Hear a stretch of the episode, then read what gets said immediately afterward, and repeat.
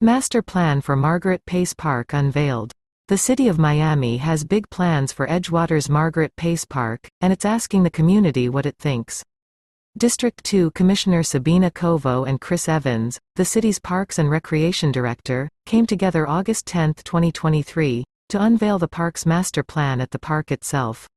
Located on approximately 8 acres of waterfront land along Biscayne Boulevard, it's slated for a multi-phased renovation that the city promises will deliver something for everyone. The news came to residents in the very heat to which the plan pledges to adapt.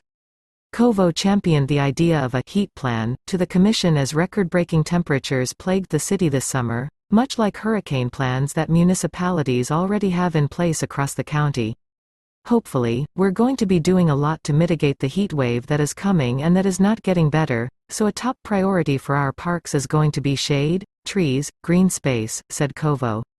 The proposed plan for Margaret Pace will include features that should mitigate the effects of extreme heat, including misting areas, splash pads and ample tree coverage. Those features are prioritized within the first two phases of the five-part plan and are expected to be completed as early as next summer.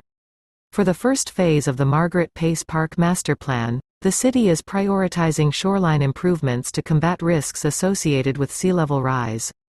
A new upland seawall, marshes along the coast and an elevated baywalk are all included in the plan to adapt to and mitigate shoreline erosion, hurricane surges and king tides. The shoreline would feature native plants, oolite stone blocks, limestone and a sunken storage chamber to hold excess stormwater. The plan's second phase includes upgrades to the existing playground, which will remain open during the installation of the new amenities. The dog park, also undergoing renovations, will not remain open, but the city will implement a temporary dog run area in the meantime. Splash pads complete with spraying jets, fountains and interactive water channels are also included in this phase. The city has already secured funding for the first two phases. Although the shoreline improvements outlined in Phase 1 are planned to begin construction this year, they likely won't be completed until the first quarter of 2026. Phase 2's renovations, however, including the splash pad, should be completed within the next year.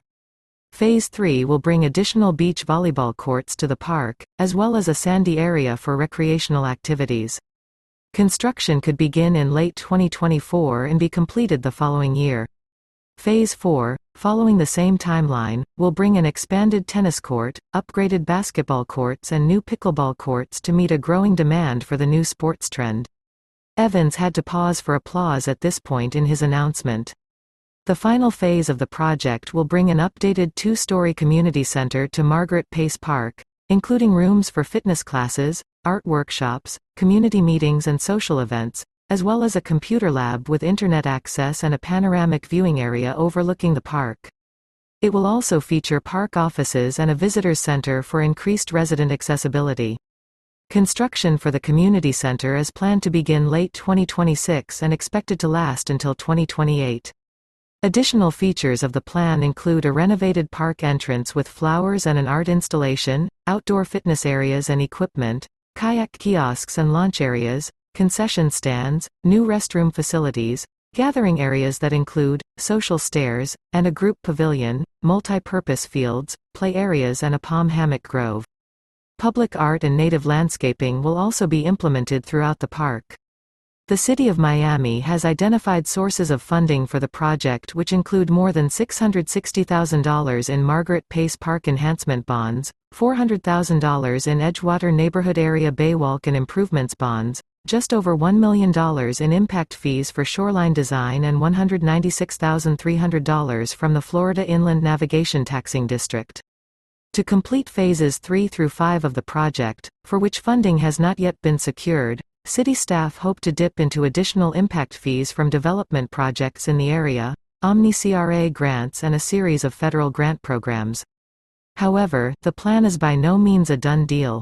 Right now, the city is hoping to gather community feedback to better understand residents' wishes. Banners detailing the plan are posted throughout Margaret Pace Park, which include QR codes to an ongoing survey, on the proposed plan. Residents are also encouraged to reach out to the Parks and Recreation Department or to Covo's office to share their thoughts. This plan is not set in stone, said Covo. What we want is your feedback to give you the best park ever.